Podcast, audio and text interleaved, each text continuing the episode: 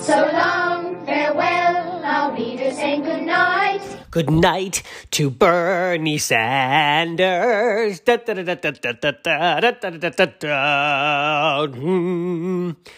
morning, everybody. Happy Thursday. It is Andrew DeVitri, the mistress of pop culture, coming at you with this. Uh, almost end of the week episode, which is just so exciting. Uh, we are week four of quarantining, so we are all safely social distancing and self isolating ourselves. Well, hopefully you are, and if you're not, and if you're going out in public, out and about, socializing, then all power to you for defying the laws of the government or your local mayors or whoever is, you know, mandating these new laws of staying inside or whatever. But anyways, I hope everybody's having a really good week. All things considering, I myself am having a very long week, but a very good week. And you know, I'm a glass half full type of person, so I'm looking at sort of the positives of staying home and relaxing and being safe and getting to watch endless amounts of television and movies. Uh, many of which I haven't watched for you know years and years, uh, thanks to Disney Plus.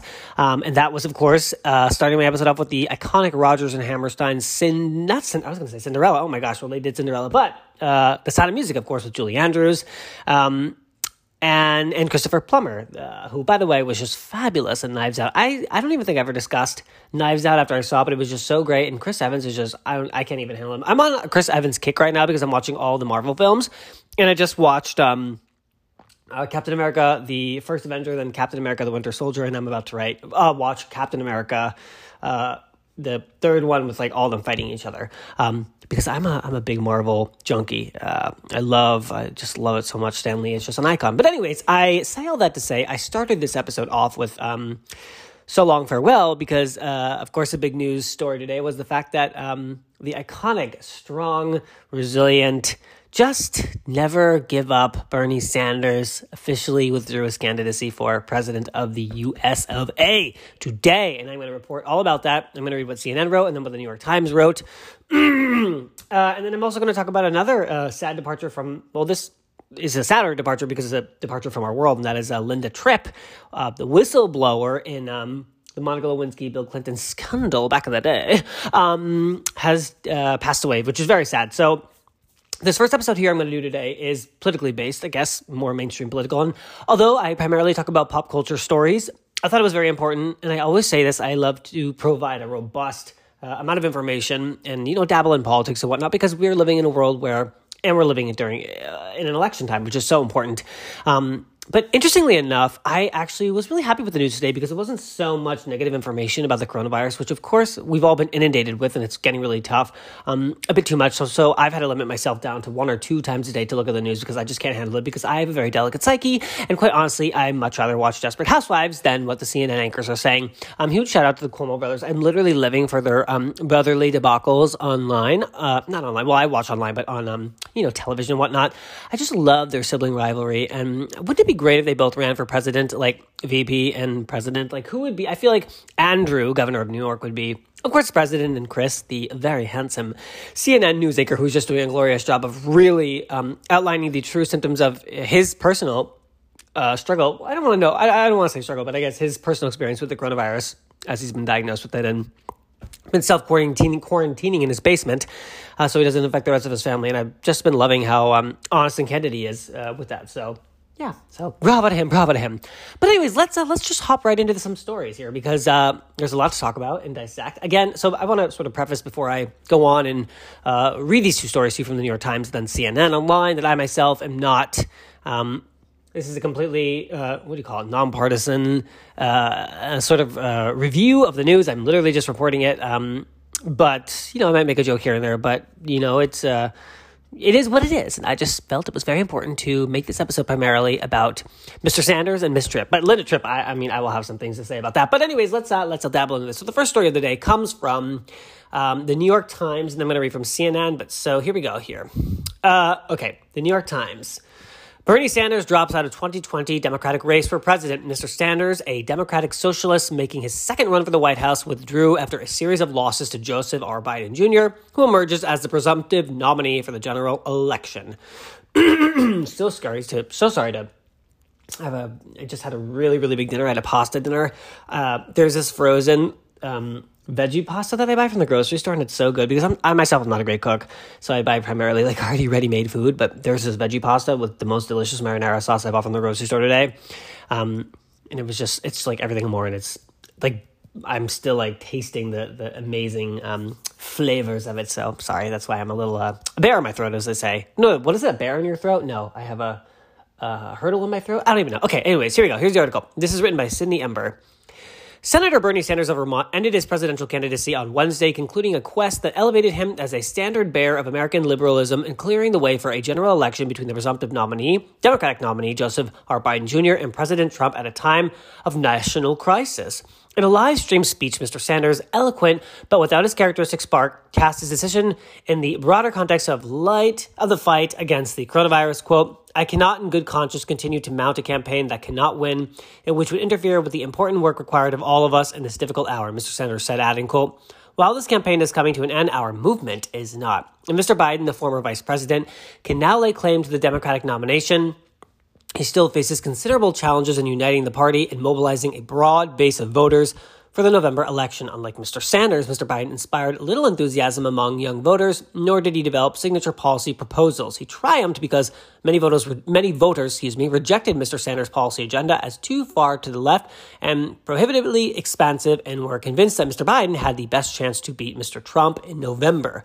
Uh, I'm just going to interject and say this author is doing a wonderful job of um, providing just details. I just like the details and the facts and, and not, you know, sort of a jabbing in personal opinion because often in politics we find that that is um, ultimately what uh, many of these articles sort of carry in their their stories and we just want to get to the point versus hearing, you know, which is why I, the Mistress of Pop Culture, would be a great news anchor for CNN or Fox News or whatever it is, because I would make a little, um, I would make light of the situation and I would just, you know, interject like funny jokes versus, you know, personal, like beliefs and policies and whatnot. Like the only policy I think we should have is like every day of the year should be off and nobody should work. We just like would be we'd be fabulous. Like who cares about the economy? Anyways, to continue.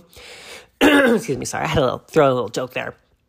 Um, the motivated liberal Democrats who find him frustratingly conventional, Mr. Biden 77, will most likely need to do far more than articulate an agenda on Foundational Democratic issues like healthcare and climate change. Those issues are central to Mr. Sanders' candidacy, and in recent days, as Mr. Sanders began to consider dropping out more seriously, his aides intensified talks to find common ground with the Biden campaign.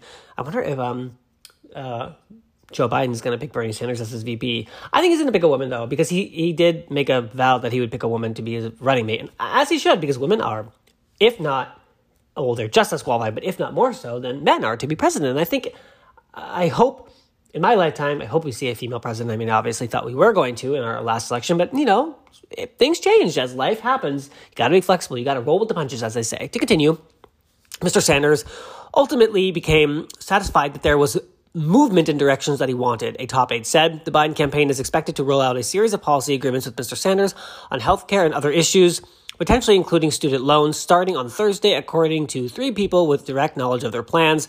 The two camps were still negotiating the details on Wednesday, and while Mr. Biden is not expected to embrace Mr. Sanders' full throated call for Medicare for all, for example, they are striving to arrive at positions with which they are both comfortable. Shortly after Mr. Sanders spoke on Wednesday, Mr. Biden issued a statement thanking his opponent while acknowledging the need to draw Mr. Sanders' loyal base into his coalition. Quote, I'll be reaching out to you, Mr. Biden wrote. You'll, you will be heard by me. And to your supporters, he added, I make the same commitment. I see you, I hear you, and I understand the urgency of what it is we have to get done in this country. Hold on, you guys I have to clear my throat. Sorry about that. I also haven't had my uh, evening glass of red wine, um, a nice Cabernet Sauvignon. Um, and I actually, you know, like to have a nice glass of wine, watch a film, but uh, you know, I figured I wanted to be very clear headed when I reported this because I am going to record another episode, which is um, more pop culture based following this. But I thought, you know, I, w- I want to be very coherent and you know, reporting the very important facts of the uh, political America that we're living in right now. Okay, to finalize this article, though Mr. Sanders made it clear on Wednesday that he viewed Mr. Biden as the party's 2020 nominee. He said that he would remain on the ballot and I'm sorry, he would remain on the ballot in states that have primaries to try to gather delegates. A move that could give him leverage to influence the Democratic platform and continue carrying his message. Mr. Sanders' departure from the race is a striking turnaround for a candidate who, less than two months ago, was clear was the clear frontrunner after finishing in a virtual tie for first in Iowa and winning in New Hampshire and Nevada. But in a race reshaped and eclipsed by the escalating coronavirus crisis, Mr. Sanders faced no realistic path to the nomination after a series of lopsided losses to Mr. Biden, beginning in South Carolina in late February and culminating with victories by Mr. Biden in crucial states like Michigan and Florida last month. Persistent and unyielding in pushing his agenda, Mr. Sanders is loath to admit defeat, with his withdrawal represents a tacit concession. Ooh, big words. Um, that without a chance of overtaking Mr. Biden, he would have more leverage to advance his priorities if he ceded the race and joined forces with his rival. His exit is also a sharp contrast to his bid in 2016 when he stayed in an increasingly acrimonious race against Hillary Clinton, even after it became clear that she would be the nominee. Talks between the Biden and Sanders camps at this time around were eased by the cordial relationship between the two principals. Mr. Sanders has told people close to him that he appreciated the fact that Mr. Biden did not overtly pressure him to quit after Super Tuesday. Mr. Sanders also talked to former President Barack Obama at least twice in the last month. A person familiar with the discussion said, with Mr. Obama praising the Vermont senator's campaign and emphasizing the need to unite against Mr. Trump, Mr. Obama, who has told friends he hopes to ease the integration of Sanders voters into the party, made no effort to pressure him to leave. I think this is just so classy. You know, of course, I love Obama. He was a class act. I voted for him in 2008, again, 2012. Um, I will, I mean, I will admit that, I openly admit that. Um, but I think it's great that you know the, I guess it's been so hush hush that you know he's been in communication with him and you know uh, very gently trying to ease the two, I guess merge the party together. And that's you know what it's all about. Because um from obviously everything I've been reading and I read all the news outlets. I read Fox ABC uh, CNN and it just seems as though the Democratic Party has to unite because they obviously want to win. And um understandably so. And I'm just going to leave it at that. Okay to continue. Um let's see. As Mr. Sanders pursued the White House for a second time he promised that he would sorry, that he could transform the electorate, bringing new voters under the Democratic tent, but that global uh, that, that goal eluded him. Even Mr. Sanders has lamented that he was unable to produce a surge in young voters.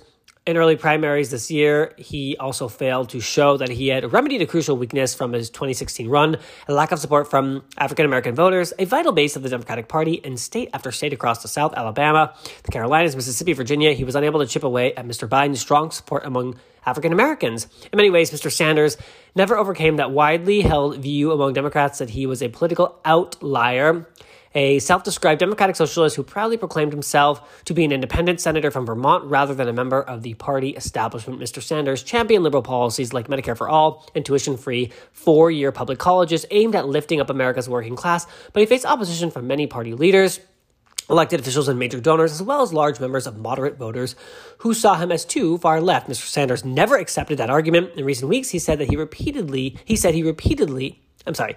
In recent weeks, he said repeatedly that he had won the ideological debate, asserting that a strong majority of Democrats supported his progressive agenda. But during a striking news conference in Burlington, Vermont last month, he also acknowledged that he was losing the electability battle to Mr. Biden, saying voters had made it clear that they thought the former vice president was the best candidate to beat Mr. T, Mr. Trump, of course.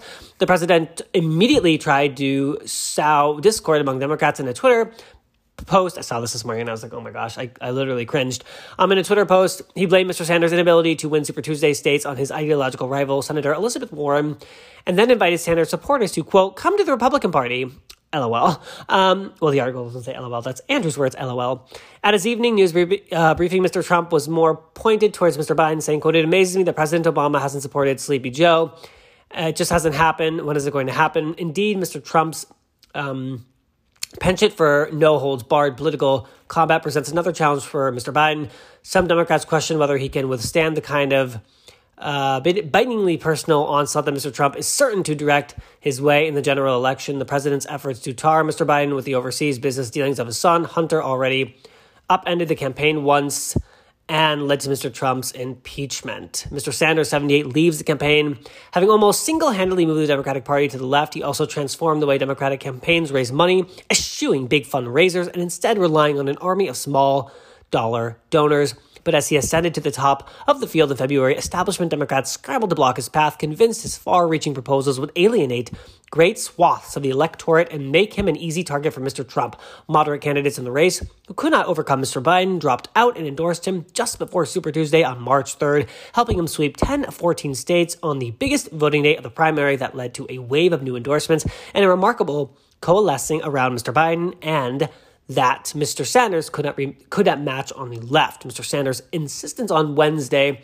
that he wants to amass delegates to exert influence on the platform has convinced some Democrats that a scaled down or even virtual convention this summer might be preferable to a traditional event. If the nomination is conferred virtually, the argument goes Mr. Biden's campaign can control the platform, deliberations, and program entirely and ensure minimal dissent from Sanders supporters. The networks and cable stations would still carry what whatever speeches Mr. Biden's advisors plan, and there would be no live audience to interrupt the proceedings. For the most um, of his for, for most of his campaign, excuse me, Mr. Sanders largely stuck to his familiar message, battling establishment forces rather than his immediately immediate rivals. Amid a slump in the polls in the fall, he suffered a heart attack, which was very sad. I, thought it was very sad, but amazing resilience, right? Just thinking about how you can have a heart attack and literally come out, come back out like a bull, and you're just literally ahead at the top of the polls. Like that's incredible. That is called resilience. That is called determination. That is called amazing. Those are Andrew's words again, not the article. I'm going to finish up really quick. Um, he suffered a heart attack while campaigning in Las Vegas startling event that threatened to append his bid. But in a remarkable turn of events, as he stood on the debate stage just two weeks after his heart attack, he received the endorsement of Representative Alexandra Ocasio Cortez of New York, one of the most visible liberal congresswomen and a star in the left. Um, it helped jumpstart his candidacy just as it appeared in jeopardy, jeopardy of collapsing. The endorsement helped carry him through the late fall and early winter and January as the first voting approached, Mr. Sanders was surging. When he dominated the field in Nevada caucuses in February, there was suddenly talk that he might run away with the nomination, but his loss in South Carolina to Mr. Biden, who had emerged as a leading moderate in the race, brought his momentum to an abrupt halt. That is from the New York Times, really well written. Um, now I'm going to read to you what CNN has, uh, but first a word from our sponsors and then on to the next story. Thank you, Anchor. Okay, so our next story. Um, and if this if this article pretty much summarizes what exact what it, what I just read on the New York Times, which just so poignantly you know put out all the details, then I obviously won't read the entire thing. But uh, this is from CNN. Uh, CNN politics, of course. Bernie Sanders drops out of the 2020 race, clearing Joe Biden's path for the Democratic nomination. Senator Bernie Sanders ended his presidential campaign on Wednesday, clearing Joe Biden's path to the Democratic nomination in a showdown with President Trump in November, which, by the way, I'm going to be living for. I'm going to be eating my popcorn.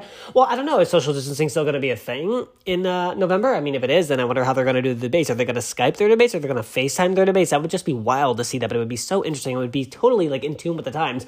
But I personally hope, I'm hoping that they're going to be together and, uh, you know, would love to see it because I'm sure it's going to be hilarious. Um, I'm just going to leave it at that. Okay, to continue.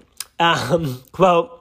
Uh, Sanders uh, first made the announcement in a call with the staff. His campaign said, quote, I wish I could give you better news, but I think that you know the truth, and that is that we are now some 300 delegates behind Vice President Biden, and the path toward vic- victory is virtually impossible, Sanders said in a live stream after the call, quote, So, while we are winning the ideological battle, and while we are winning the support of so many young people and working people throughout the country, I have concluded that this battle for the Democratic nomination will not be successful. And so today I am announcing the suspension of my campaign.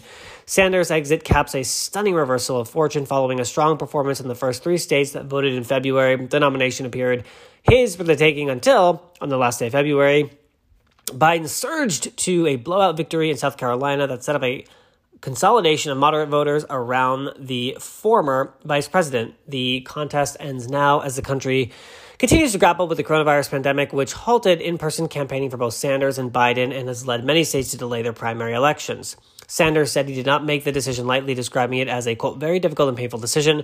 Quote, well, continuing quote, uh, over the past few weeks, Jane and I, in consultation with our top staff and many of our prominent supporters, have made an honest assessment of the prospects for victory. If I believe we had a feasible path to the nomination, I would certainly continue the campaign, but it's just not there, he said. Sanders' departure from the race is a sharp blow to progressives who rose up during and after the 2016 campaign and commended, commanded the uh, Democratic Party's Trump era debates over issues like healthcare, climate change, and the effects of growing economic inequality. Quote, Few would deny that over the course of the past five years, our movement has won the ideological struggle, Sanders said on Wednesday. Quote, well, ending quote. Um, and then another quote, sorry for all the quotes. Um, I just want to properly source this article. Uh, it was not long ago that people considered these ideas radical and fringe. Today, there are main, they are mainstream ideas. Many of them are already being implemented in cities and states across the country. But even as his policies grew more popular over the years in into the primary season, the Vermont senator struggled to broaden his own support and galvanize a winning coalition. Now, quote, as the no quote. Now, as he did after leaving the 2016 primary, Sanders will seek to influence the presumptive nominee through the means of what he knows best from the outside in.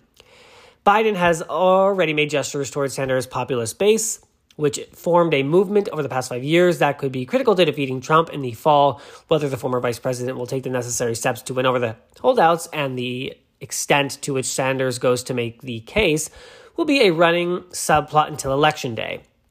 Sanders' decision to remain on the primary ballot in order to amass, quote, as many delegates as possible as part of an effort, he said, to exert significant influence over the party platform and other functions at this summer's convention underscores the depth of the divisions both he and Biden still have to bridge. Uh, Sanders and Biden spoke Wednesday morning, the Vermont senator telling the former vice president about his decision to end his presidential campaign, according to people familiar with the call. In a statement after Sanders' announcement, Biden called the senator, quote, a powerful voice for a fair and more just America, and said his campaign impact on the election is far from over. He also made an explicit call for Sanders supporters to join him, quote, and I might have already read this in the New York Times article, but again, I'm going to reiterate some parts. Um, and to Sanders supporters, I make the same commitment to you, uh, same commitment. I see you, I hear you, and I understand the urgency of what it is we have to get done in this country. I hope you will join us. You are more than welcome. You're needed, Biden said. Sanders also acknowledged on Wednesday that some of his supporters would be disappointed by his exit quote. I know there I know that there may be some in our movement who disagree with this decision, who would like us to keep who would like us to fight until the last ballot cast at the Democratic convention. I understand that position, he said, but as I see the crisis gripping the nation, exacerbated by a president unwilling or unable to provide any kind of credible leadership in the work that needs to be done to protect the people in the most desperate hour. I cannot, in good conscience, continue to mount a campaign that cannot win and which would interfere with the important work required of all of this, all of us in this difficult hour. Very true. The pivot from the four and five event days came abruptly last month as Americans attempted to combat the coronavirus by staying sometimes on state and local leaders' order inside their homes. The Sanders campaign held its final live public event on March 9th, my mother's birthday, transitioning from packed uh, raucous rallies to an entirely digital operation. He communicated almost exclusively through virtual town halls and live streams focused on the coronavirus crisis and how his progressive agenda, headlined by, quote, Medicare, Medicare for all, might have prevented it or helped cushion the blow. It was a point he returned to on Wednesday morning, quote, This current horrific crisis we are now in has exposed for all of us to see how absurd our current employer-based health insurance system is, Sanders said. The current economic downturn we are experiencing has not only led to a massive loss of jobs, but it also resulted in millions of Americans losing their health insurance. Even in the end, the message remained the same for, for Sanders supporters, though the extent was jarring. Less than two months ago, the Vermont senator appeared poised to run away with the nomination after a strong performance in Iowa and the victories in New Hampshire. Okay, so this pretty much just reiterates what the New York Times article said, but I just wanted to read that to you because um, I think CNN and New York Times just do an incredible job of uh, really mapping out the points of uh, these political stories. So very well done, uh, Mr. Sanders. What a what a what a what I, I I don't even have the words. What um ambition you have, what drive, what uh, I, I only hope when I'm in my 70s and 80s that I, I have that much stamina to keep going. Um, and I just think it's incredible because I, first of all, I can't, I can't even imagine running for any type of office. I just don't think I have the, the thick, thick enough skin for it. I mean, I, I do have thick skin, but I don't think I have the ability to just put myself out there and literally have people hating you or loving you or, or just live, live, living, eating, breathing your sort of uh, belief system and following you like that. I just, you, it takes a certain person and you know i bet you obama's literally sitting on a beach somewhere or in one of his gorgeous houses just being like damn i did that. I mean i can even imagine it. Just fabulous. So congratulations bernie sanders. That's not, not a loss. It's a win. Look how far you got. And even after you had a heart attack you just got right back up and you know kept going. And that's a that's a life lesson for all of us that no matter what life throws at you you just got to get up and keep on going. So very well done. Uh very well done. So that's pretty much what I have to report on Mr. Sanders. And now, uh, a bit of a sad story with Linda Tripp. Um, Linda Tripp, whose uh, tapes were pivotal in the Clinton impeachment scandal, has passed away. Uh, sorry, my friend is um, sending me a message. So sorry, I, am recording on my phone because you know I'm just you know being silly like that. Okay, here we go. Um, this is written by this is from CNN, uh, Jamie Gangel and Caroline Kelly. Linda Tripp, who secretly recorded her conversations with Monica Lewinsky about the then intern's relationship with President Bill Clinton in the White House, has died, according to her mother, uh, Ing Inge, I N G E, Carotenuto, and her former attorney Joseph Murtha.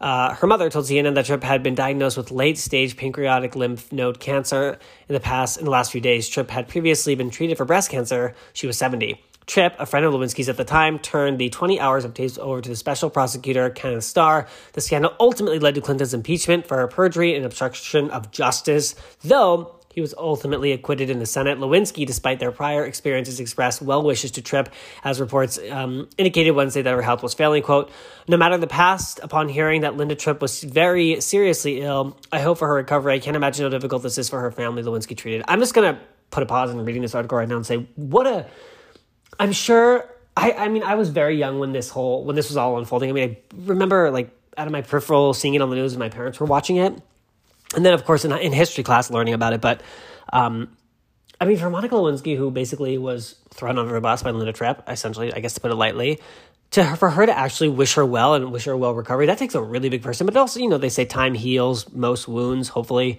um, that's just so big of Monica Lewinsky, and I cannot even. I, I hope I am that forgiving. And I mean, of course, given this like horrible time we're all going through right now with the coronavirus, perspective shifts and changes, and you just you see the world a lot differently. You know, when everybody's sort of facing the same uh, foe enemy.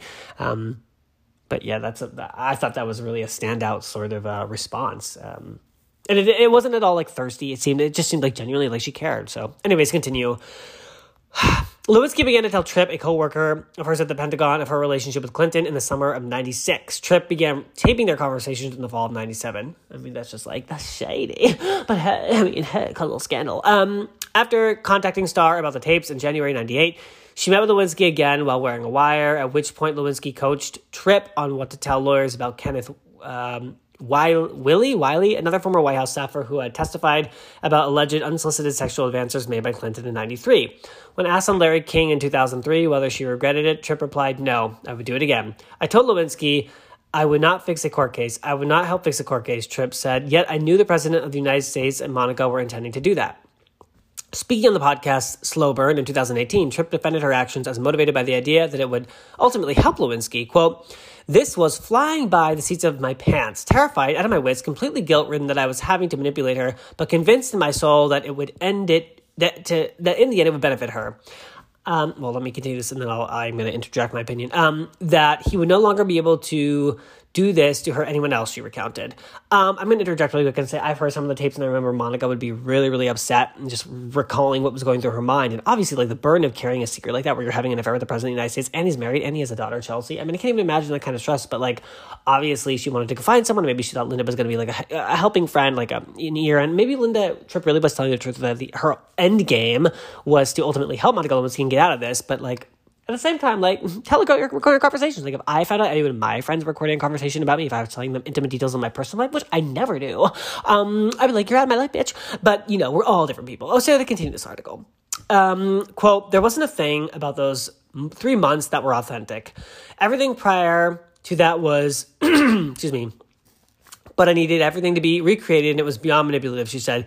Did I want to do that? Not necessarily, but it felt like I had no choice. Tripp was open that she sought to go after Clinton, saying that Lewinsky's story established, quote, a pattern of behavior that otherwise, I believe, wouldn't have had credibility, and that she was, quote, eager for this information to fall into the hands of Paula, the Paula Jones attorneys, who sued the president on sexual harassment charges. But to say it was distasteful, to this day, I have enormous guilt about. Uh, disseminating information to the press and FBI, she said, quote, and all of the people I care about understanding, she's the one I wish I could convince, Trump added, referring to Lewinsky and that'll never happen. So that's the end of the article. And then I actually I'm to pull a TMZ article up because TMZ reported it too, and I'm just to read to see if they have any um, additional deets about this particular story. Sorry, TMZ. I thought I had it pulled up here. Uh, just bear with me for one moment. Oh, here we go. Um, okay, here we go. Uh, Linda Tripp, Clinton Lewinsky whistleblower, dead at 70. Um, uh, Linda Tripp, who's recorded conversation with Monica Lewinsky, led to President Clinton's impeachment, blah, blah, blah, blah. Uh, Allison Tripp Foley said late Tuesday, My mommy is leaving this earth. I don't know myself if I can survive this heartache. In her Facebook post, Allison said she was at her mother's bedside and she asked for prayers for, quote, a painless process for the strongest woman I will ever know in my entire lifetime. She's not yet revealed the illness. Um, uh, well, we now know it's pancreatic cancer. Tripp is known for Tripp is known as a whistleblower for turning over secretly recorded conversations with Lewinsky to Ken Starr, ninety eight. Um, Linda and her husband, Dieter Rausch, have two children, Allison and Ryan. Okay, here's some updates. Uh, Linda died Wednesday. According to her family, we're told she passed in the morning. There are reports she'd been diagnosed with pancreatic cancer, although the family has not confirmed that Linda was 70. And then, of course, the Monica Lewinsky uh, tweet, which was very sweet. But, anyways, yeah, so that's the rest in peace, Linda Tripp. I mean, you lived an extraordinary life and you were a part of history forever. Um, so, yeah, so, anyways, uh, that's my story for you guys. I'm to put another episode um, that is, uh, well, more, I guess, entertainment based. Um, but yeah, so if for for you for new listeners, welcome. I'm Andrew. So thank you so much for listening. For my current users, love uh, current users, current listeners, love you. Um, but I'm gonna have another episode today too. It's a little bit more pop pop culture based because there's some fun pop culture stories out there today. All right, everybody, have a good one. Have a great day. Stay safe. Wash your hands. Social distance. Self isolate. Stay clean. Eat some food. Kick your heels off, and uh, listen to my podcast. And it's just a pop culture. Bye.